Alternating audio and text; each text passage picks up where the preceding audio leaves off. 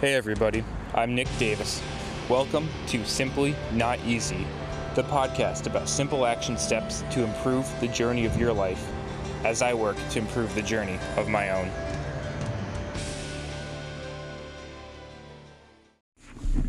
Hey, what's going on, everybody? Welcome back to Simply Not Easy. Hope you're all having a great day out there today. Today, it's going to be a short one, a good one, a simple one. Today, Muscle Monday, we're hitting some big boys, some uh, often overlooked ones, and I'll tell you why they're overlooked because you can't see them well because they're on the back. So today we're hitting rhomboid major, and rhomboid major again. We talked about it right on the back, right between the shoulder blades. Again, we're going to talk Muscle Monday.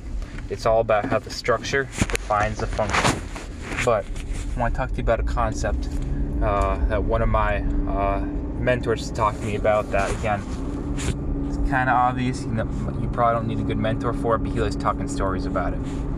Anyways, you would think of the typical Vandy muscles, uh, the muscles on the beach, right? You think of, oh, you got to have some nice pecs, some nice abs, um, some good strong shoulders, some guns, got the biceps, tries going, all that good stuff for the beach, right? Well, guess what? The real beach muscles, where the money is made, is the beach muscles when they're walking away from you, when you're walking away from them. Because it's one thing to draw attention when you're walking towards them, but you want to make a lasting impression you want them looking at you off into that sunset, right? So it's all about the muscles in the back. It's definitely about the glutes. You gotta have the strong legs, have the hamstrings, have a nice, toned, strong back to balance everything out. And this relates to us functionally too. It absolutely relates functionally. So our rhomboids, again, structure defines fun- function. They are directly in between our shoulder blades. But let's talk anatomy now. These bad boys, they originate off the spinous process, the little nub of our spine of thoracic vertebrae 2 through 5. They angle they angulate at a downward slope to our scapula, our shoulder blades again. Why they pinch them together at the medial border of the scapula, just below the base of the spine, the base of the spine of the scapula.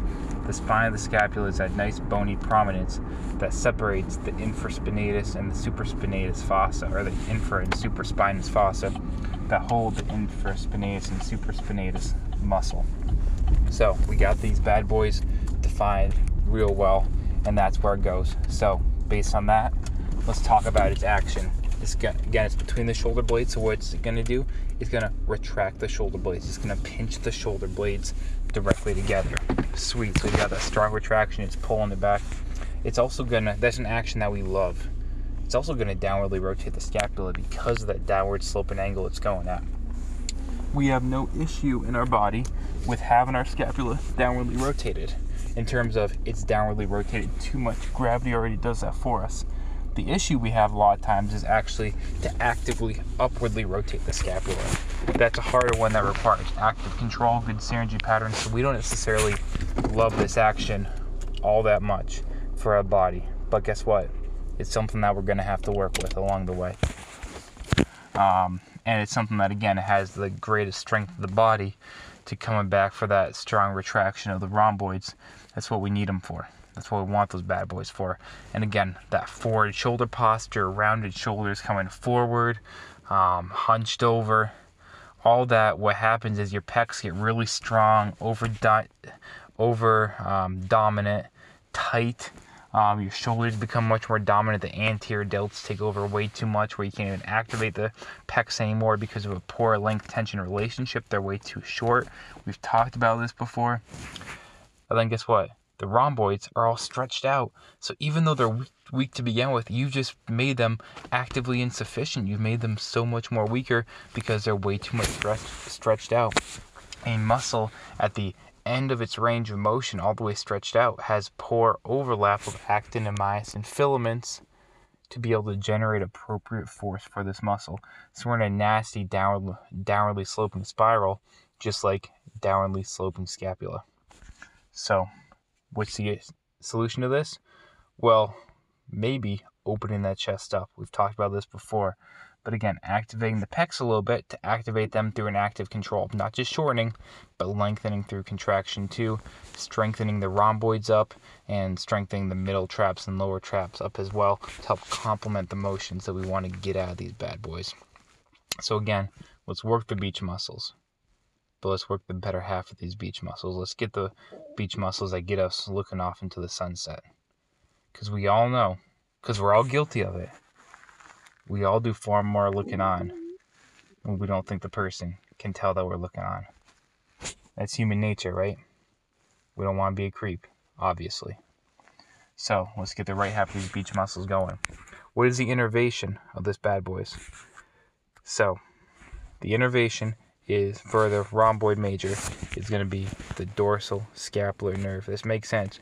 Dorsal is back, scapula is well, scapula and this dorsal scapular nerve is coming off the brachial plexus from nerve roots C4 and C5, but more dominantly C5. So we talked about the anatomy. Sweet. What the heck do we do with this? Well, what we're going to do for strengthening for these, I mean, rows all day, right? Rows, rows, rows. One of my favorite exercises that I've recently started doing are doing what we call row ups. Instead of pull ups, the row ups. You get your feet hanging in the air, you grab a pull up bar, you have your feet flying straight up, really strong ab control, and you row your body up. This is the same thing as a bent over row. Only thing it requires more core support, less leg support because your legs are just hanging up there that you're holding them onto, but you don't have them stabilizing through the posterior chain to make sure the weight doesn't come crashing down. And you literally just row your body right up. Um, bent over rows are fantastic for this.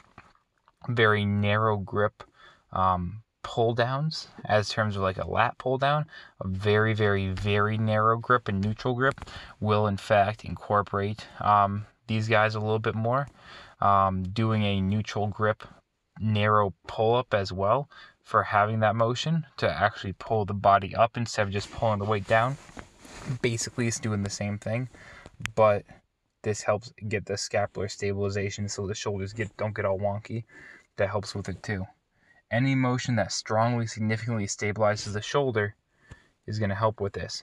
A, two great muscles that work together are rhomboid major and serratus anterior. Serratus works to protract the punch out, rhomboids work to retract or reset from the punching, and dynamic stabilization through whatever upward downward rotation has got to occur through natural motion of the shoulder. So, again, sometimes we're talking specific anatomy with muscles. Sometimes we're talking, let's work on the position more. Let's get on what do I want my shoulder position to be more like? What do I want my body position to be like? And guess what? The right muscles will be activated if you are detailed and nuanced with the position that you desire. Another little uh, easy trick that I like doing for strengthening rhomboids, isometric, meaning same position, is that I like leaning up against the wall. My heels are like six inches, a foot away from the wall. My back's flat up against it. Normally, I could use my abs and just keep them strong to kind of hang on up, but I don't let myself. Very weak using my abs. So, what I'm going to do, my hands are going out like I'm making a T, like I'm making a snow angel up against that wall. So, the back of my hands, the back of my hands are up against the wall, palms facing outwards. My shoulders are not quite 90 degrees, a little bit below 90 degrees. That I am literally pushing from my hands, the back of my hands and my forearms into the wall to push my body upright, to push my body away from the wall. That is an active, wall resisted, isometric scapular retraction, aka working the rhomboids, rhomboid major, and middle trap. It's a great hack for this because this gets the delt gets the um the pecs, excuse me, at a position where they're not being active but there is a reciprocal inhibition. Muscles that work the opposite action, aka rhomboids, are inhibiting the action of the pec. This usually works in reverse when we work the pec way too dominantly. But we can reverse the process and get a very gentle pec stretch at the same damn time. Again, sometimes if we're too, we fumble up with anatomy too much, guess what? Go to position. When you get detailed enough with position, the anatomy defines itself. But we have to know the anatomy to know what we're looking for and to know what position we have to get into for a therapeutic effect and a physiological effect for what demand we place in the system. All right, y'all. It's been fun. It's been real. Get those rhomboids, get those rhomboid Rom Rom Bros active. Get them moving. Get them get that retraction. Keep the body upright. Stop letting gravity punch those damn shoulders down. Gravity doesn't quit. Only you quit. Alright, y'all. Simply not easy.